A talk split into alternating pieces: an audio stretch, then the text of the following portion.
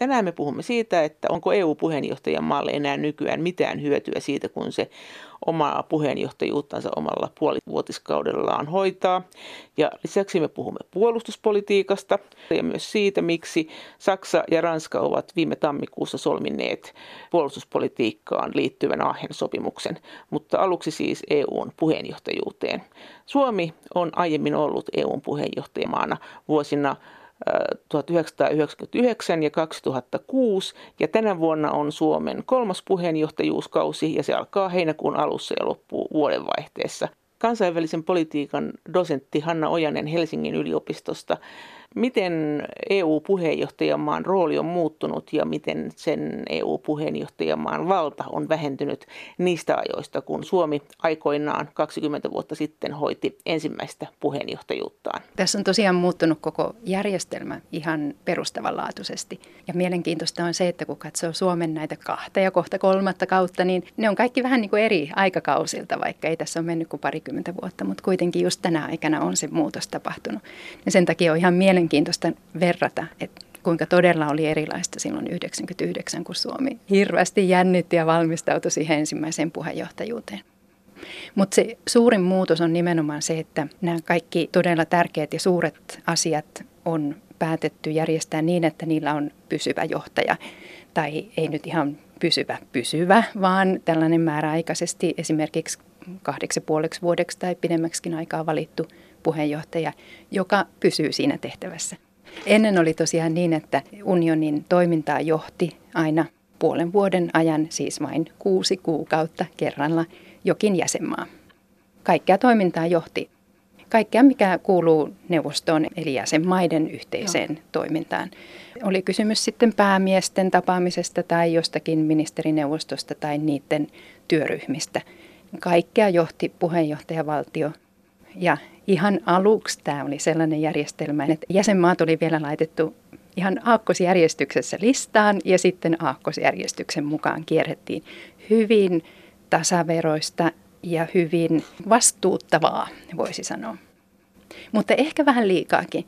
Ja sitten siinä vuosien myötä todettiin, että ei tämä nyt ehkä ole kuitenkaan sitten aivan se paras järjestelmä, koska Siinä saattoi käydä niin, että kun tällä puheenjohtajavaltiolla todella oli valtaa ja puheenjohtajavaltio johti koko toimintaa, niin silloinhan saattoi sitten yhtäkkiä vähän unionin suunta hypätä hieman uuteen suuntaan ja sitten taas puolen vuoden kuluttua siirtyä johonkin muualle. Ja tuli enemmän sellaista siksakkia, mitä ei pidetty oikein tarkoituksenmukaisena, kun monesti on semmoisia isoja kysymyksiä ratkaistavana, jota ei todellakaan siinä puolessa vuodessa voi ratkaista, niin pitäisi olla jatkuvuutta. Ja pitäisi olla jotain kykyä muodostaa vähän pidemmän ajan linjoja ja yhteistä politiikkaa. Ja jos ajatellaan, että se huippukokous on se kaikkein korkein päättävä elin EU-ssa, se kun päämiehet tapaa, se on kuitenkin se korkein.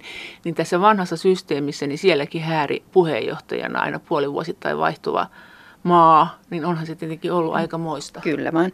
Se oli se toisaalta juuri nämä päämiesten kokous. Toinen iso asia oli talouden johtaminen, missä nyt euroryhmä tosiaan sitten, euroryhmällä on oma Joo. johtajansa. Toki euroryhmä Joo. ei ollutkaan, Joo. mutta sitten kun taloudellinen integraatio kasvoi, niin myös ajateltiin, että nyt on kyllä tultu siihen pisteeseen, että tätäkään ei voi siksakkina viedä minne sattuu, vaan pitää olla selkeä puheenjohtajuus. Ja kolmas asia, joka on ehkä sitten melkein kaikkein tärkein, on ulkosuhteiden johtaminen. Se kuuluu kanssa puheenjohtajalle. Oli mikä maa kysymyksessä tahansa, niin sen maan ulkoministeri sitten edusti unionia. Ja tämänkin oli aikamoinen ongelma. Ei sen takia, etteikö kaikki olisi tähän kyenneet, mutta sen takia, että no, näkökulmia oli ilman muuta tavallaan on oikein, että ne näkökulmat tulee esille. Mutta yleisesti unionin omasta näkökulmasta katsoen ehkä se kaikkein isoin ongelma oli se, että kun oli kansainväliset neuvottelut tai tapaaminen jonkun sanotaan Venäjän kanssa tai Yhdysvaltain kanssa tai jotakin YKssa, niin paikalle tulee aina joku henkilö, joka edustaa unionia tai yhteisöä silloin, ennen kuin unioni edes oli perustettu, jota kukaan ei tunne. Tuntematon henkilö, joka on siinä tehtävässä niin lyhyen aikaa, että hän, häntä ei ehditä oppia tuntemaan. ja joka on ehkä pienestä maasta niin, että häntä ei sitä aikaisemmin ollut mistään, missään nähty. Ja kuinka nyt sitten luot hyviä neuvottelusuhteita, kuinka pääset eteenpäin, kun ihminen vaihtuu koko ajan ja aina on joku vieras ihminen vastassa. Tämä oli aika semmoinen yksinkertainen ja vastaansanomaton juttu, minkä takia katsottiin, että unionin ulko- ja turvallisuuspolitiikka on myös hyvä antaa yhden ja saman ihmisen johdettavaksi. Mitä siellä kävi? Kaihan siellä nyt kävi niin kuin tämän vaihtuvuuden takia tämmöisiä käytännön niin kuin ongelmia, että missä se konkretisoitu, että tuli, oliko tämmöisiä draamoja? Tässä oli ehkä sellaista imago-ongelmaa, Joo. että on vaikea sieltä huomata sitten joukosta, että kuka nyt täällä mahdollisesti oli sitten se Euroopan edustaja. Suoranaisia sellaisia kauheita katastrofeja, Joo. mitä tähän liittyy, on vaikea sanoa, mutta sellaisia aikataulullisia juttuja kyllä, että esimerkiksi unionin reaktiot joihinkin kansainvälisiin kriiseihin on saattaneet viivästyä sen takia, että siinä maassa, joka jo hoiti puheenjohtajuutta, oli vaikkapa vaalit ja sieltä ei yhtäkkiä sitten pystyttykään saamaan oikein rivejä järjestykseen. Mutta oliko sitten mielipideeroja? Kävikö paljon semmoista, että just ulkosuhteetkin, että eri maathan on niistä eri mieltä, että, että kun just joku oli tehnyt jotakin, niin sitten se seuraava tekikin päinvastoin tai jotenkin ihan toisella lailla? Ilman muuta painotukset, on, painotukset on ollut erilaisia ja sanottaisiko, että sellaisia yllätyksiä ei ehkä ole ollut, että joku maa olisi tempassu yhtäkkiä omalla kaudellaan johonkin outoon, unionin vetäessy johonkin outoon tilanteeseen. Mutta on ollut sellaista, että ne eri jäsenmaiden jo entuudestaan hyvin tiedetyt painopisteet vaan on korostunut ja silloin on menty niin, että nyt niin kuin kuusi kuukautta painotetaan tätä ja sitten seuraavat kuusi kuukautta painotetaankin jotain muuta. Eikö tämä Venäjä-suhde ole Venäjä-suhde on, olisi nyt niin kuin nykyään sellainen, mutta kun Venäjän suhdettahan ei ollut ennen kuin oikeastaan sitten vasta kun Suomesta tuli unionin jäsen. Et suhtautuminen Venäjään ei ollut mitenkään semmoinen asia, mikä olisi jakanut mitenkään, ää, koska äm, No se, niin kuin, se ei kiinnostanut. No Yhdysvallat on aina jakanut, mutta se ei olekaan niin kuin unionin yhteisen politiikan kohde ollut myöskään. Yhdysvallat jakaa sillä lailla, että että on maita, joilla on läheisempi suhde siihen. Isolla Britannialla on ollut oma erityissuhteensa. Sitten jos ajatellaan eri politiikan lohkoja, niin vaikkapa puolustuspolitiikassa on ollut aika selvä jako tämmöisiin atlanttisiin ja eurooppalaisiin maihin. Mutta ihan käytännössä niin melkein joka maalla on ollut se oma alue ja oman alueen huolet, joita halutaan ajaa. Ja jos on vaikka välimerellinen maa, niin ajaa sitten välimeren yhteistyötä ja jos on pohjoinen maa, niin ajaa pohjoista yhteistyötä, jos on itäinen maa, niin ajaa itäistä yhteistyötä. Ja tämä on aivan oikein.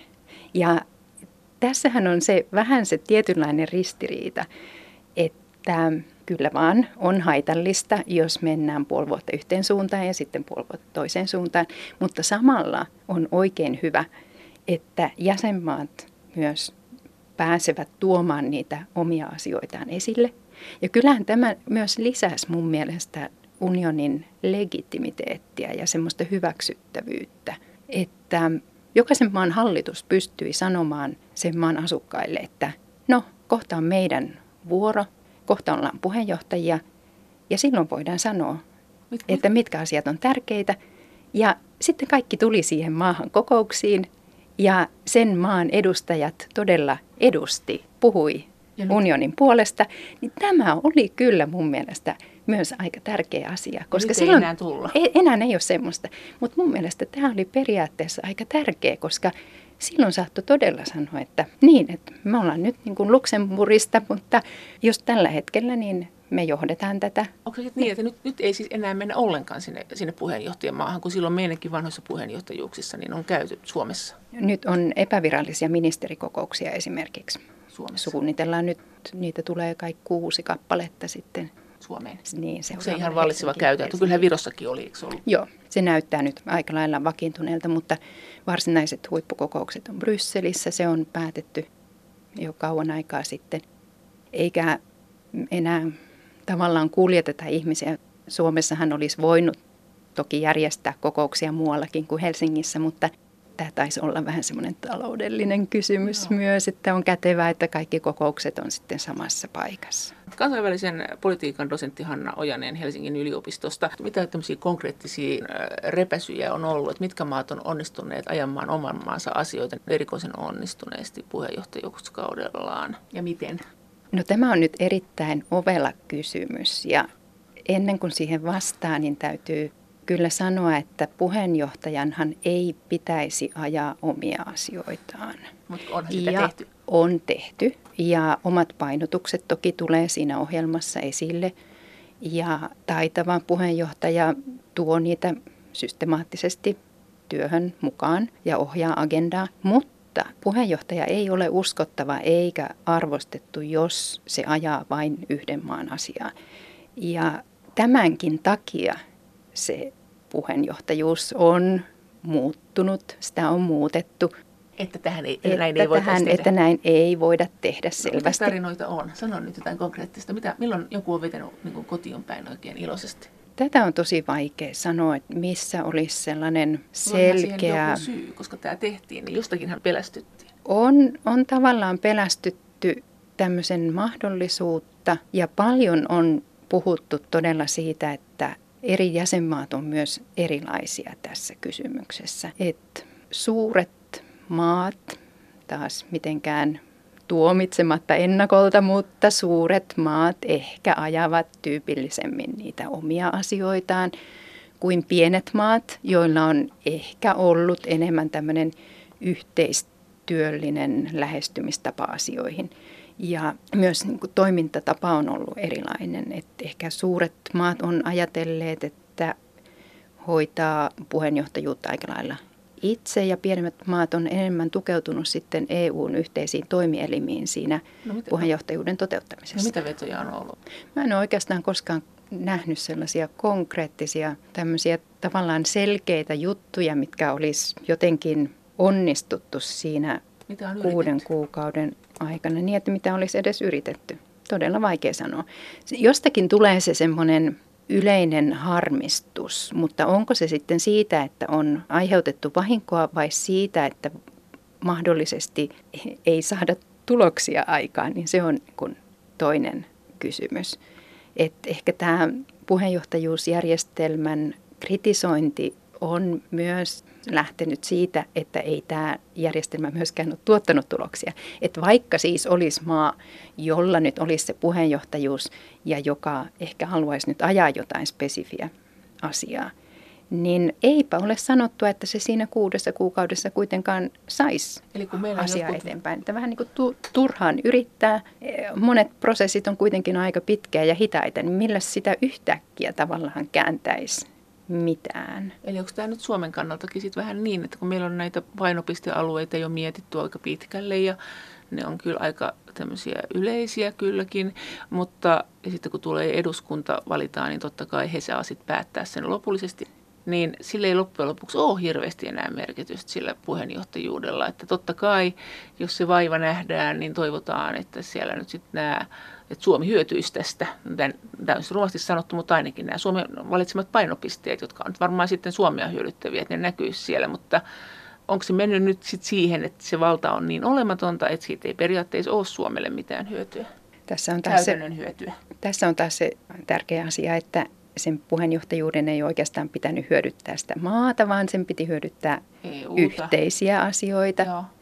Ja sitten annetaan jokaiselle maalle vuoron perään mahdollisuus vaikuttaa siihen, että miten ne yhteiset asiat määritellään. Niin, mutta siis ei ole tarkoitus on, ajaa sitä omaa etua, vaan että nimenomaan ajetaan sitä, että mitkä on ne yhteiset asiat, mihin suuntaan niitä viedään ja millä tavalla.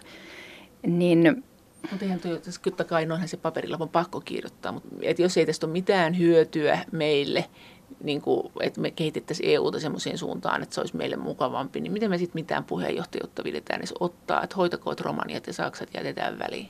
Aika lailla ihmeellistä olisi, jos missään maassa ajateltaisiin noin. Puheenjohtajuus vaikka se kuinka on jotenkin riisuttu nyt näistä tällaisista kaikkein isoimmista kysymyksistä, poliittisista linjauksista, ulkopolitiikasta ja talouspolitiikasta, niin kyllä se kuitenkin on se kun kitti siinä toiminnassa. Se on sitä, mahdollisuus. Sillä saadaan yhteen sitä, että miten unioni toimii. Ja se on kyllä edelleen mahdollisuus vaikuttaa. Se vaatii taitoa, vaatii paneutumista. Se on myös mahdollisuus lisätä tietoisuutta siitä, että mitä unioni tekee. Ja kyllä kaikki edelleen suhtautuu siihen myönteisesti. Missään ei ole näkynyt sellaista, että, että jotenkin alettaisiin nurista tai pyrittäisiin pääsemään pois siitä, että voitaisiko me hypätä yli, että me jätetään nyt meidän vuoro pois. Ei kyllä kaikki edelleen haluaa. Romaniakin nyt sanoo, että ei tästä mitään tuu. Et niillähän oli tietysti sisäpoliittisesti ongelmia. Romania on nyt puheenjohtaja, mutta sitähän tässä mietittiin, että, että onko tuleeko tuosta mitään. Ne oli itsekin vähän, että tuleeko tästä ah, mitään. Ja tämä sit... on eri asia. Tämä on eri asia, koska siis sellaista on tapahtunut kerran tai pari, että jokin maa on jättänyt esimerkiksi sen aivan ensimmäisen puheenjohtajuutensa väliin sen takia, että on vasta juuri liittynyt ja on katsonut, että ei vaan osaa vielä tätä hoitaa. Mutta Romania oli siinä mielessä vertailukelpoinen, että ne epäilykset kohdistu siihen, että kuinka tämä maa nyt selviää tästä tehtävästä ja onko siellä ehkä jotain sellaisia järjestelmään liittyviä ongelmia, minkä takia nyt tämä ei oikein soveltuisi. Mutta tähän puheenjohtajuuskauteen liittyy myös vähän semmoinen perinteinen ajatus siitä, että se on myös tavallaan tällainen kunniatehtävä ja se on myös osoitus siitä, että on todella päässyt mukaan, on ikään kuin todella jäsen. Ennen vanhan sanottiin, että kun joku maa liittyy unioniin, niin vasta sitten kun se on hoitanut kerran tämän puheenjohtajuuden, niin vasta sitten se ymmärtää, että mistä on kysymys ja vasta sitten se on ihan oikea jäsenmaa. Koska siinä joutuu niin sukeltamaan siihen kaikkeen Onko tapahtumiseen, se... niin, niin se, en, en, mä, mä en voi nähdä, että joku maa – hyppäisi tämän yli. Se olisi totaalinen luovuttaminen ja sellainen kunnioituksen puute ja semmoinen hämmästyttävä asennemuutos. Et vaikka ei tiedä mitään suoranaista hyötyä veronmaksajille, sehän tulee, tulee kuitenkin kalli. Puheenjohtajan maallehan tulee siitä kuluja, eikö tuu?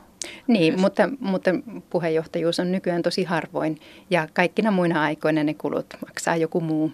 Mutta siis tämä tarkoittaisi, miten sä puhut käytännössä sitä, että joku pieni maa niin hyvin pieni maa, niin se on se hetki, kun se on puheenjohtajana, että kaikki huomaa, että se on olemassa. Onko se käytännössä sitten näin, että niin kuin on sanottu, että neuvostossa tilanne on kuitenkin se, että kun ne asiat on usein sovittu ete, etukäteen, sitten siellä on Ranska-Saksa-akseli ja näin, sitten siellä on isoja maita Puolaa ja Italiaa, niin itse asiassa se on se ainoa hetki näille pienille maille olla keskiössä, kun sä sanoit, että se on tämmöinen kitti ja liima, niin että se on tavallaan niin kuin sen takia. Tietenkin jos se on sen takia, niin voisi kuvitella, että olisiko joku yksinkertaisempi tapa nyt hoitaa tämä asia. Sanottaisiin nyt vaikka, että nyt kerran kuussa joku pieni maa pitää pienen esitelmän täällä nyt itsestänsä. Kyllä tämä on se tilaisuus tulla huomatuksi. Kyllä se on näin toiminutkin. Eikä jos suomalaiset nyt menee pitämään esitelmän Brysseliin kerran kuussa, niin ei sitä kukaan huomaa, mutta kyllä ihmisiin tekee vaikutuksen se, että he matkustavat, että he fyysisesti menevät jonnekin muualle, näkevät jotain ihan muuta, näkevät ihan eri maisemia, näkevät erilaisia ihmisiä siellä hoitamassa EU-asioita ihan toiselta kannalta. Kyllä sinulla on edelleen vaikutusta ja kyllä Maltakin esimerkiksi varmaankin varsin tyytyväinen oli siihen omaan puolivuotiskautensa. Varsin fokusoitu, eikä mitenkään yllättävää, että Välimeri oli keskeinen, siirtolaisuus, merenkulkuasiat. Mutta kyllähän se nyt aika selvää on, että jos kokoustetaan siellä Maltalla ja katsotaan sitä maisemaa sieltä, niin kyllähän se eri lailla vaikuttaa myös ihmisten ajatteluun ja Mutta onko sitten, onko sitten näin, että silloin, silloin nimenomaan nämä maat on suojassa näiltä ilkeiltä repliikeitä, kun ne on puheenjohtajamaita. Että jos on vaikka Unkari puheenjohtajana, niin kukaan ei voi kysyä siltä, että, että miten tämä teidän oikeusvaltioperiaate, että onko se tämmöinen siinä mielessä levon kausi sille maalle. Jos on itse siellä puheenjohtajana joku Unkari ja Puolakin, niin eihän silloin voida voisi kuvitella kovin aktiivisesti ajaa semmoista, että otetaan nämä rakennerahat pois, kun näin oikeusvaltioita. Tämä on mielenkiintoinen. Mä en ole ole tältä kannalta asiaa ajatellutkaan. Ja jos on näin, niin tämähän vielä tukee sitä, kun, että puheenjohtajuus on todella tavoiteltava, että on, tulee hetken rauha sitten. Kannattaa olla mahdollisimman usein puheenjohtaja. Kansainvälisen politiikan dosentti Hanna Ojanen Helsingin yliopistosta. Miten sitten kun ajattelee, että meillä on nyt nämä meidän eduskuntavaalit, meillä vaihtuu hallitus ja eduskunta, jotka päättää, siis edus, niin, no, päättää sen puheenjohtajuuskauden ohjelman. Sitten on nämä europarlamenttivaalit. Siellä on aloittanut sitten, kun meillä heinäkuun alussa jo PAMPS, meillä alkaa puheenjohtajuus, parlamentti järjestäytyy siellä, komissiota vielä ihmetellään, on sanottu, että se on ehkä sitten joskus syksymällä komissio rupeaa niin starttaamaan ja sitten on nämä mm, rahoituskehysneuvottelut, eli tämä EUn seitsemänvuotinen budjetti, jossa on tosi paljon kiistakysymyksiä. Niin kuin sä sanoit, että ei tämä puheenjohtaja tässä nyt hirveästi voi kotiin päin pelata. Ja sitten kuitenkin meillä on sanottu näin, että Suomessa on pelin paikka, kun tämä puheenjohtajuus tulee. Se tulee niin hienoon saumaan, että, että tuota, nyt voi vaikuttaa, niin jos et sitten kuitenkaan voi vetää kotiin päin, niin onko tälläkään mitään merkitystä? Tässä vaikuttaminen on ihan muutakin kuin jotain kotiinpäin vetämistä. Että mun mielestä on aina hyvä myönteinen lähtökohta lähteä siitä, että tämä on asia, mikä kannattaa ottaa vakavasti ja sillä voi olla myönteisiä seurauksia. Mutta eikö se kotiinpäin vetäminen on neuvoston idea? Että sehän on sitä varten, että voi vetää kotiinpäin niin sanotusti, että voi tuoda niitä omia kansallisia etujaan sinne ja pitää niistä ääntä ja koittaa saada kansallisia mm. näkökulmia. On toki, mutta, mutta puheenjohtajuus, jos ajatellaan ihan tavallaan sääntöjen mukaan, niin puheenjohtajan pitäisi olla se, joka juuri sillä hetkellä ei vedä kotiin päin. Voi sitten, kun kausi on loppu, niin sitten taas julmetusti alkaa vetää kotiin päin. Mutta periaatteessa juuri silloin, kun on puheenjohtaja, niin pitäisi pystyä tietynlaiseen puolueettomuuteen ja etsimään sitä niin yhteistä näkemystä. Se on tavallaan se toive tässä koko ja, asian takana. Ja silloin se tarkoittaa sitä, että tämähän onkin meille tosi huono tilanne. Että silloin kun taistelut käy kiivaimpina, että minkälainen on tämä rahoituskehysneuvottelut alkaa, niin me ollaan puolueettomia. Ei meillä ole mitään näkökulmia. Ja maatalouspolitiikka ihan sama, kunhan ollaan vaan tässä nyt EUn asialla. Ja silloin ne kansalliset edut jää tuomatta esiin. Kansalliset edut on jo siellä mukavasti ollut esillä, kun Suomi on nyt ollut parikymmentä vuotta jäsen. Ne, jos muuttuu, niin siitäkin varmasti kerrotaan erikseen. Mä en näkisi, että tämä kuusi kuukautta nyt todellakaan niin kuin tätä puolta romahduttaa mitenkään. Ja toisaalta niin sellaista kautta EUn historiassa ei myöskään ole, etteikö olisi ollut kaikenlaisia tämmöisiä isoja muutoksia ja prosesseja ja vaaleja ja komissiomuodostamisia ja muita. Se on ihan normaalia rutiinia. Mutta ja, sanot, kun me puhuttiin, että tämä on vähän onnetonta, että meillä on nyt nämä eduskuntavaalit just ennen puheenjohtajuuskautta. Tämä ei ole kiva kuvio. Mä olen vähän muistellut sitä, että miten näihin vaaleihin aikaisemmin suhtauduttiin.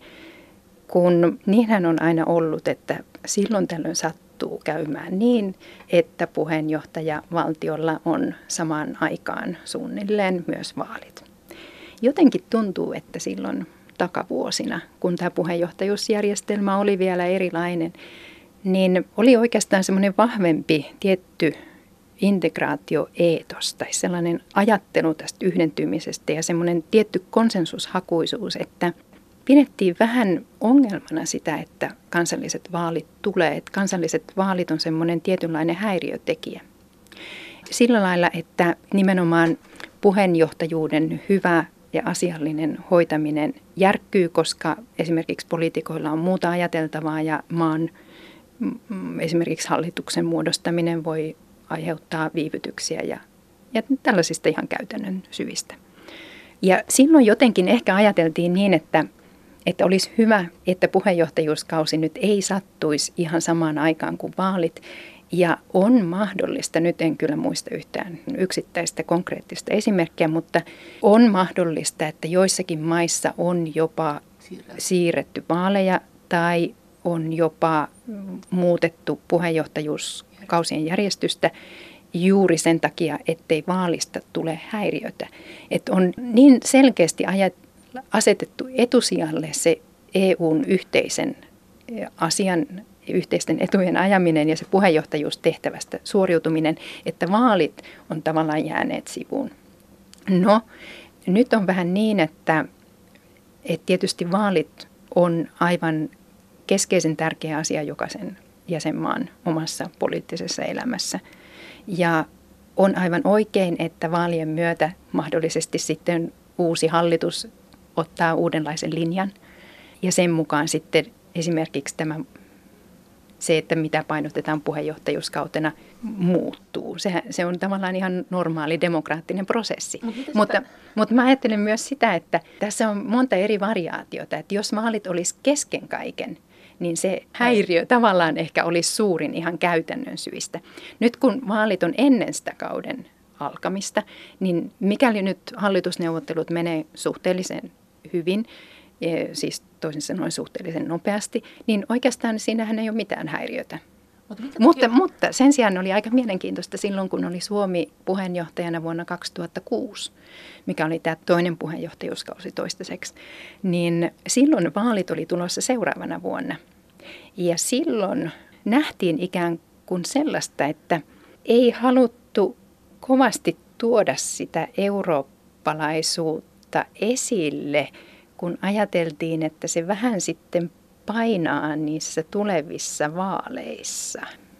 Tavallaan se tulevien vaalien varjo olikin ehkä pahempi asia kuin se, että juuri olisi ollut vaalit niin ja saadaan tulos. Niin. niin, tulee tulos ja no, sitten sen mukaan sit mennään. Touhuta, mitä haluaa. Joo, mutta ennen kaikkea mä kyllä korostaisin sitä, että, että tässähän on tosiaan tämä niin kuin jatkuvuus aika selkeä, että vaikea kuvitella, että Suomi nyt olisi aivan erilainen Suomi sitten kuin vaalien jälkeen näissä EU-kysymyksissä. No miten tämä sitten, mikä on, nyt kun on Romania, niin mitkä on Romanian painopisteet? Romanialla näyttää nyt olevan neljä painopistettä. Ensimmäinen olisi tämmöinen konvergenssi, Eurooppa, tämmöinen lähentyminen. No.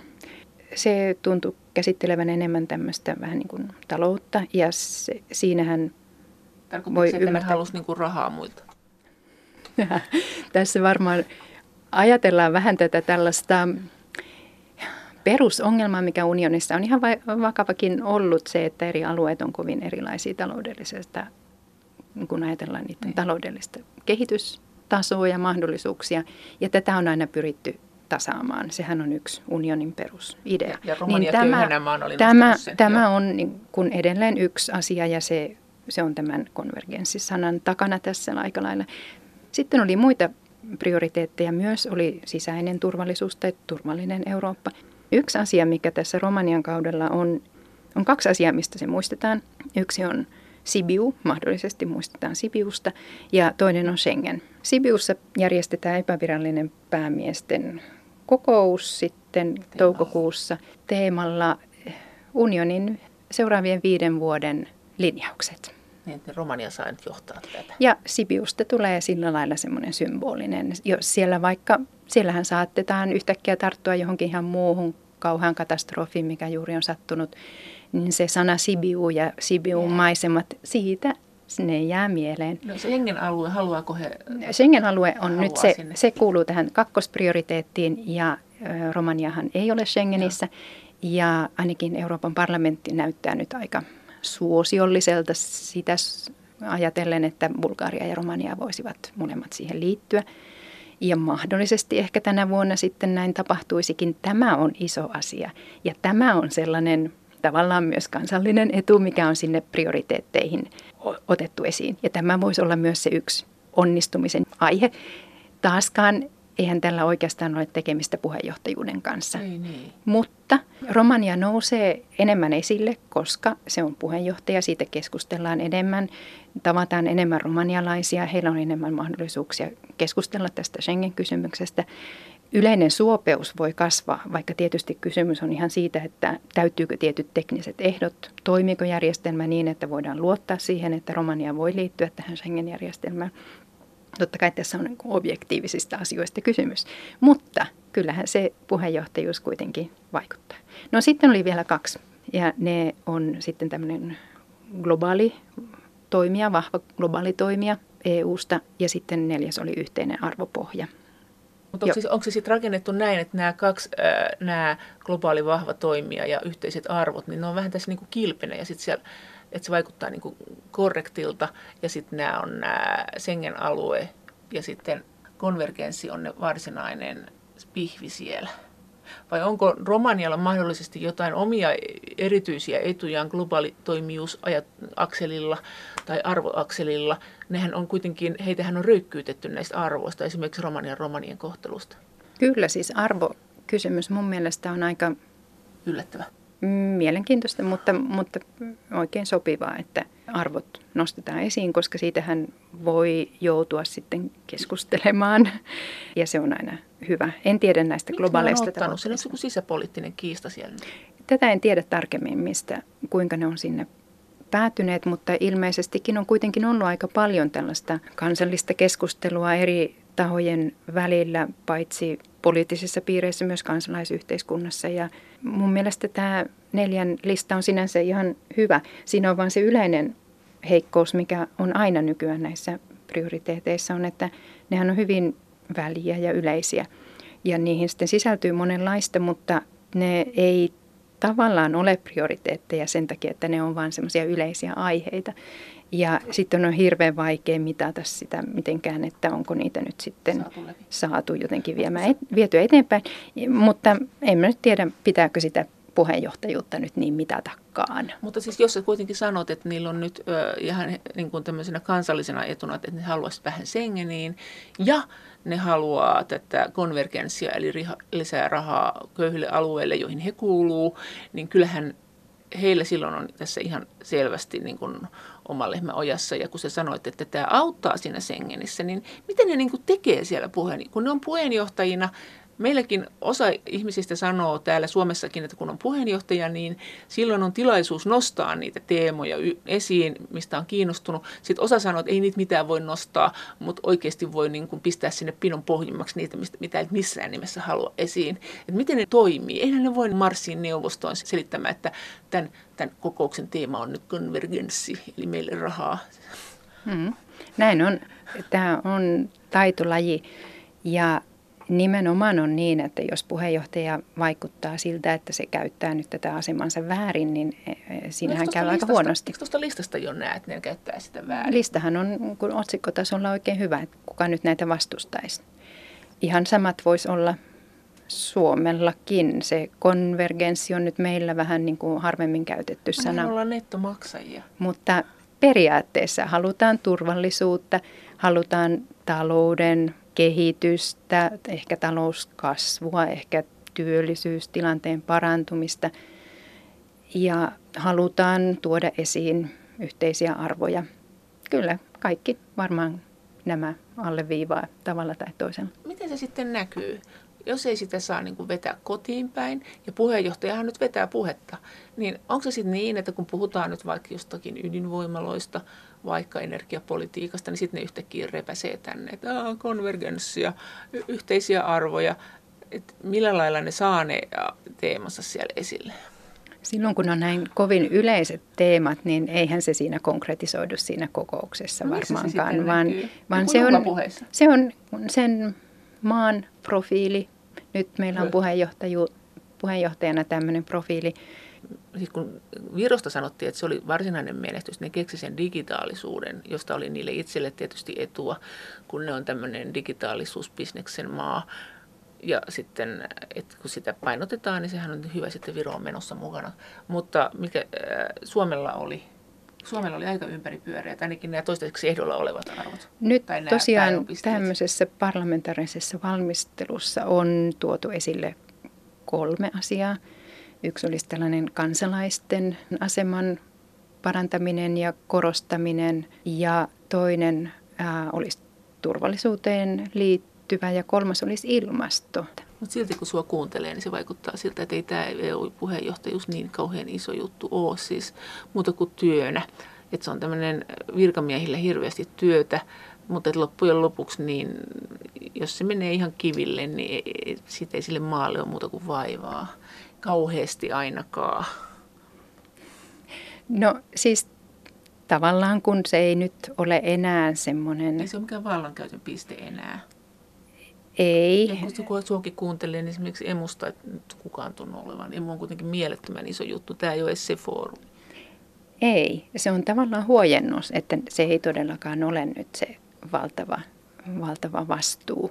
On sanottu, että europarlamenttivaaleissa ei ylipäänsä kannata äänestää turvallisuus- ja puolustuspolitiikka kärjellä, koska niistä asioista päätetään kansallisesti ja niitä asioita ei europarlamenttiin viedä. Mutta itse asiassa vaikuttaa siltä, että tämä asia voi olla muuttumassa. Kansainvälisen politiikan dosentti Hanna Ojanen Helsingin yliopistosta. Kyllä, siis parlamentin asema yleensä on kehittynyt, vahvistunut siitä, kun mitä se niin kuin alun perin oli. Se muistuttaa enemmän jo ihan niin kuin normaalia parlamenttia, eikä sellaista parlamentaarista yleiskokousta, mitä monella järjestöllä on ja jolla ei käytännössä ole mitään valtaa. Enimmäkseen valta tulee edelleen budjetin kautta.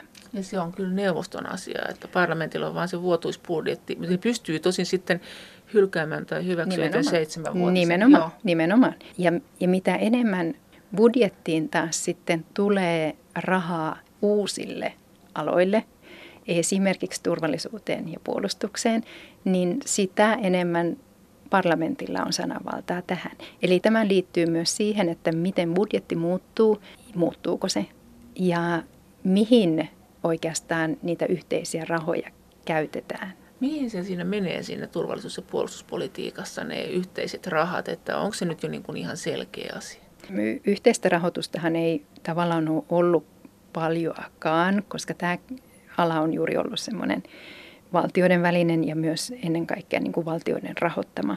Mutta on jo jonkin aikaa ollut semmoinen pieni yhteinen potti, mikä menee näihin kriisinhallintaoperaatioihin. Ei ollenkaan kata sitä Joo. kriisinhallintaa, mutta on kuitenkin siellä semmoisena pienenä Joo. esimerkkinä. Ja nyt sitten on päätetty tästä isommasta rahoituksesta turvallisuusteollisuuteen ja tutkimukseen ja puolustusteollisuuteen ja puolustusteollisiin ratkaisuihin. Siis aseisiin ähm, järjestelmiin. Joo, ja siis niihin liittyvään tutkimukseen, Joo. eurooppalaisen puolustusteollisuuden kilpailukyvyn kehittämiseen ja yhteistoiminnan edellytysten parantamiseen.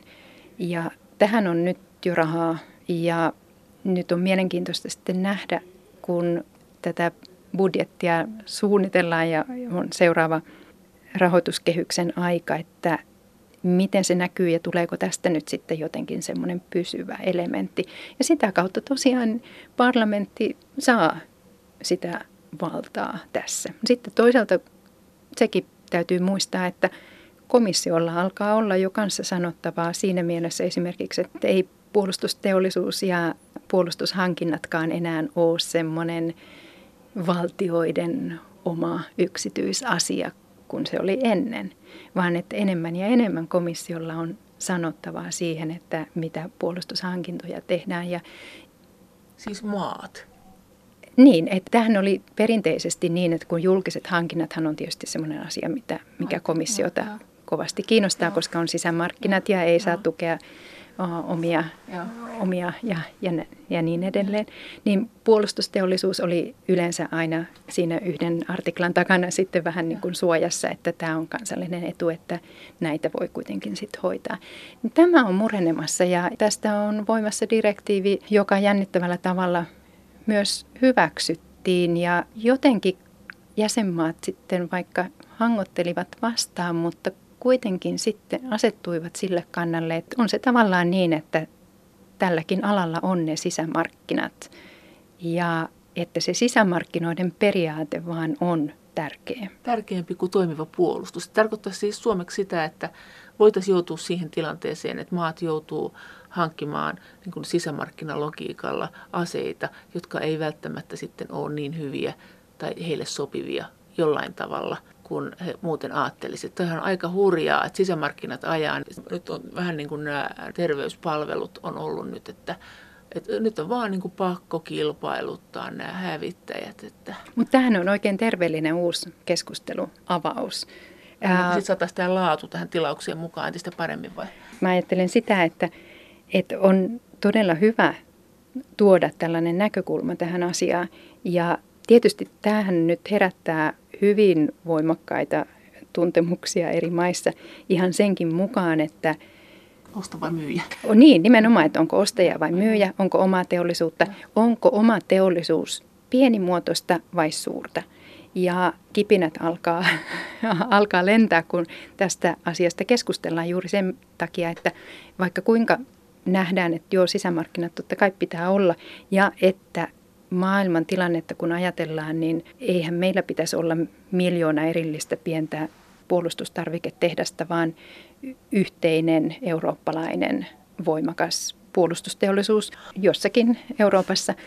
Ähm, Eli Suomen on jos, nyt... jos halutaan kilpailla muiden kanssa, niin totta kai se omien voimavarojen yhdistäminen on hyvä. Mutta sitten taas, että kenen ehdoilla mennään siinä yhdistämisessä, se ei ole ollenkaan hyvä. Ja kun puolustusteollisuus on semmoinen, sitä on niin eri määrin eri maissa, niin, niin siinä nämä näkemyserot tosiaan tulee esille. Mitkä ne Mutta, konkreettiset siellä on? Mitkä siellä on? Ketkä haluaa mitä? Mitkä maat? Mitkä on nyt ne, sen, sen suurimmat kiistat? Enpä tunne nyt kovin hyvin tätä alaa. Perinteisesti ranskalainen teollisuus on ollut vahvoilla ennen muuta britti teollisuus, mutta nyt sitten taas Brexitin myötä tämäkin asia muuttuu ja kuviot muuttuu sen suhteen, että mitkä nyt olisi sitten niin kuin Ison-Britannian jälkeisessä EU:ssa, mikä siellä on sitten se sopiva puolustusyhteistyökuvio, niin se on vähän uusi ja kysymys on lähinnä sitten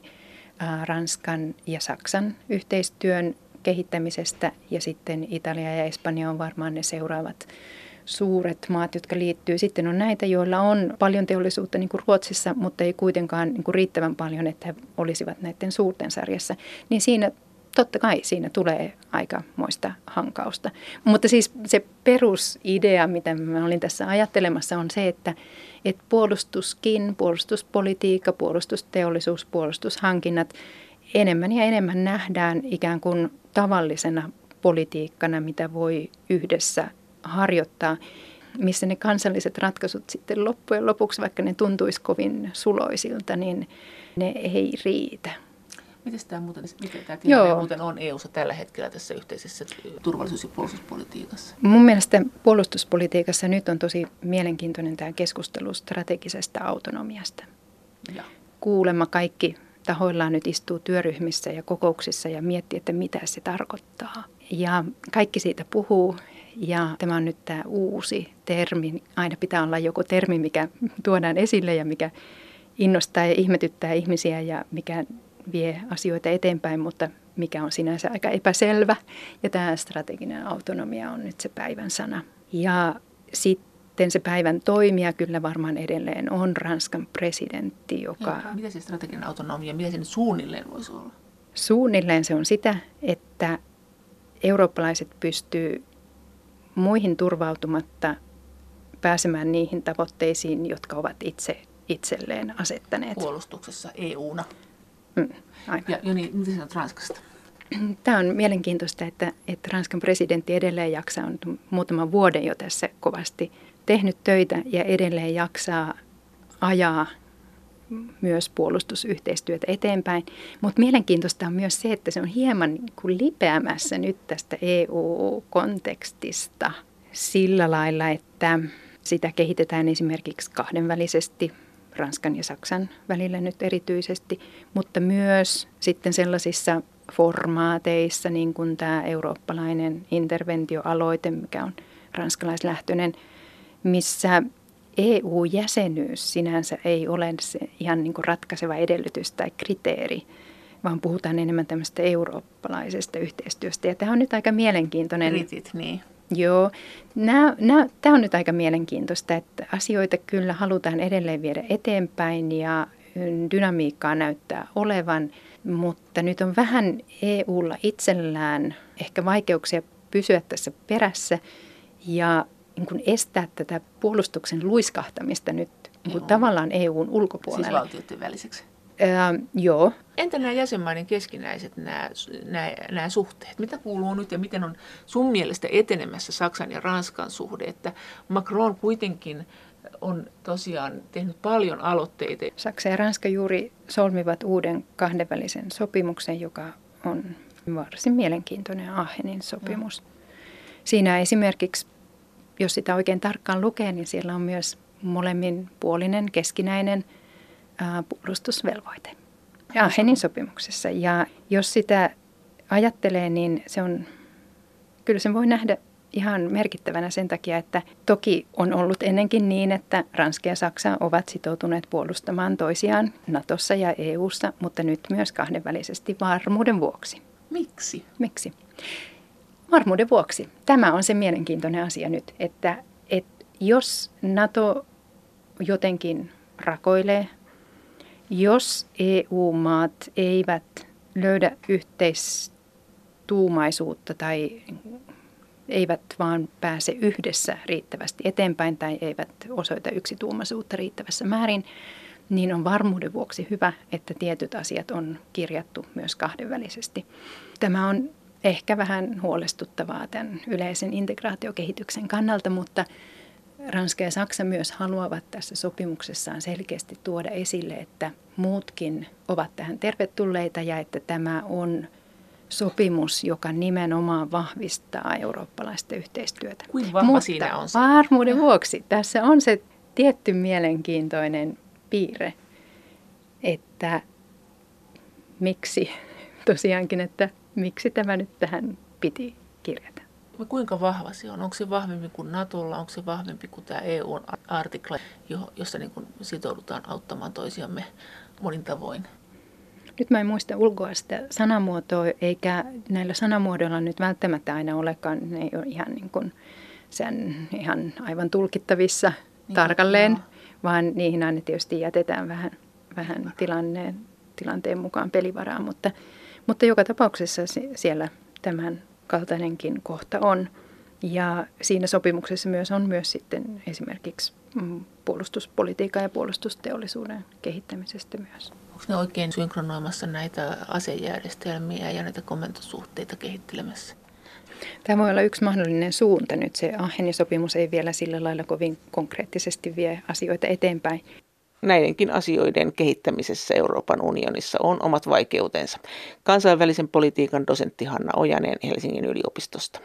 Tämä on yksi sellainen koko Euroopan integraation perustavanlaatuinen jännite myös, että aina ei päästä eteenpäin, jos odotetaan, että joka ikinen iikka olisi mukana, vaan pitää lähteä ensin jollakin pienemmällä ryhmällä eteenpäin ja sitten myöhemmin muutkin liittyvät. Mutta siinä on aina se pieni riski myös, että jos muut eivät liitykään, niin sitten jakaudutaan, ollaankin jossain kysymyksessä eri linjoilla ja se jakautuminen sinänsä voi olla ongelma. Milloin ne teki tämän sopimuksen? Oliko se nyt tammikuun lopulla se allekirjoitus. Onko tämä sitten näin, että jos Ranska, tota, Ranskahan on ollut niin kuin EUn ulkopuolellakin hyvin aktiivinen, niin edellyttääkö tämä sopimus sitä, että Saksa lähtee sitä auttamaan EUn ulkopuolelle? Mun mielestäni tämä Aheni-sopimuksessa on kyllä ihan vain niin kuin kysymys näiden maiden keskinäisestä puolustuksesta, niiden omasta alueellisesta. EU-alueella. Niin, mutta toki Ranskallahan on ollut hyvin vahva oma tyylinsä turvallisuus- ja puolustuspolitiikassa hyvin tällainen vahva läsnäolo muualla maailmassa, Afrikassa, erityisesti joo. Afrikassa. Ja Saksa on ollut sen oikeastaan vastakohta, se maa, joka ei halua olla läsnä muualla ja joka haluaa olla vähän hiljempaa ja vaatimattomampi tämmöisessä globaalissa roolissa. Ja siinä mielessä, jos tästä etsitään jonkinlaista konvergenssia tai lähentymistä näiden kesken, niin siinä tavallaan on kysymys kahdesta hyvin erilaisesta maasta. Mutta sitähän lähestymistahtoa varmaan kuitenkin on. Ja yksi semmoinen konkreettinen kysymys, mistä on keskusteltu, on se, että missä määrin esimerkiksi nämä maat voisivat jotenkin yhtenäistää aseiden vientiin liittyvää säännöstöä. Ja sehän on yksi semmoinen konkreettinen asia. Että, siis aseiden vientiin liittyvä niin, niin, että, että mihin, ma, mihin maihin viedään. Niillä on ollut aika erilainen politiikka siinä, että mihin myydään aseita.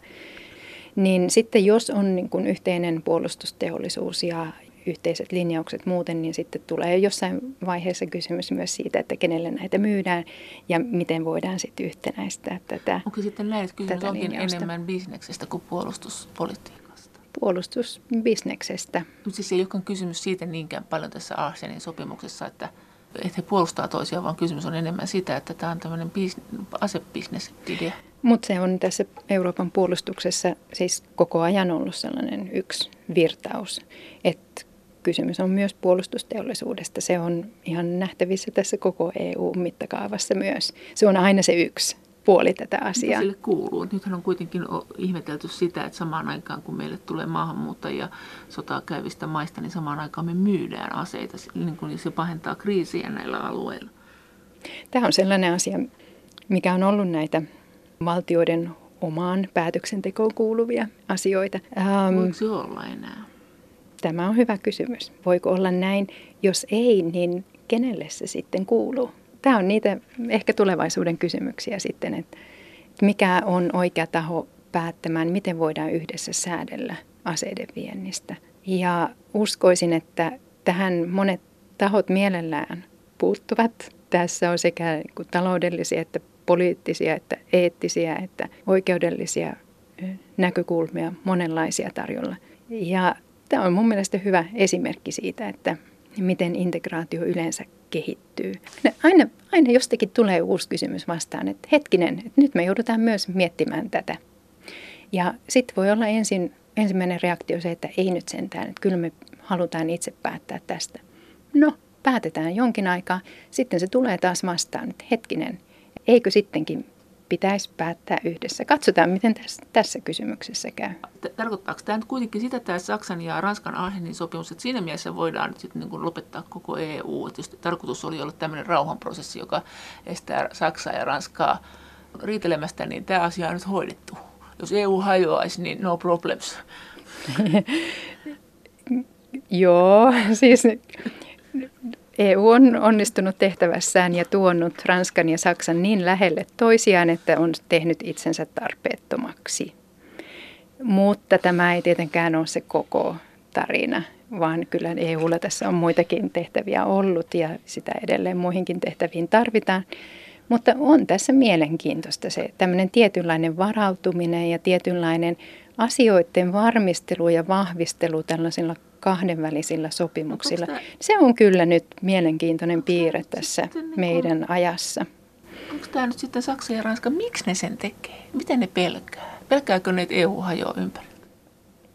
Se olisi aika jännä, se olisi jännä näkemys, että nyt Saksa ja Ranska jotain pelkäisi, kun ne on kaikkein isoimmat maat tuossa turvallisesti keskellä Eurooppaa. Epävarmuus varmaan tuntuu Siis mistä? Siitä Yhdysvalloista vai, vai EUn hajoamisesta vai Taloudellisesti EUn kansainvälinen asema, eurooppalaisten maiden asema kansainvälisesti, kun pitää ajatella paitsi Yhdysvaltoja, Venäjää, niin myös Kiinaa. On tärkeää, että niin kuin Saksa ja Ranskakin, vaikka ne on kuinka suuria, niin ne kokevat, että, että kyllä ne tarvitsee toisiaan, että ne ei tässä tilanteessa niin yksinään pärjää.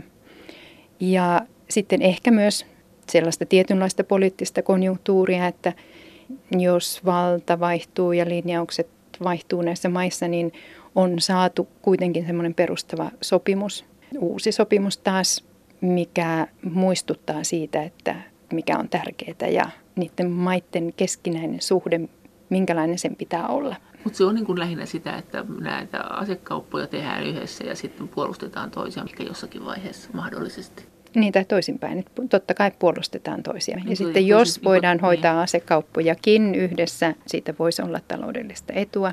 Mutta tiedätkö yhtään, mitkä maat olisi nyt ehkä liittymässä? Mitkä olisi todennäköisimpiä? Ei siihen, ei siihen nyt suoranaisesti liitytä, koska se on nyt niin kuin kahden maan joo, joo. sopimus. Ja, ja Saksalla ja Ranskalla on ennenkin, tai siis on ollut jo entuudestaan voimassa kahdenvälinen sopimus omista suhteista.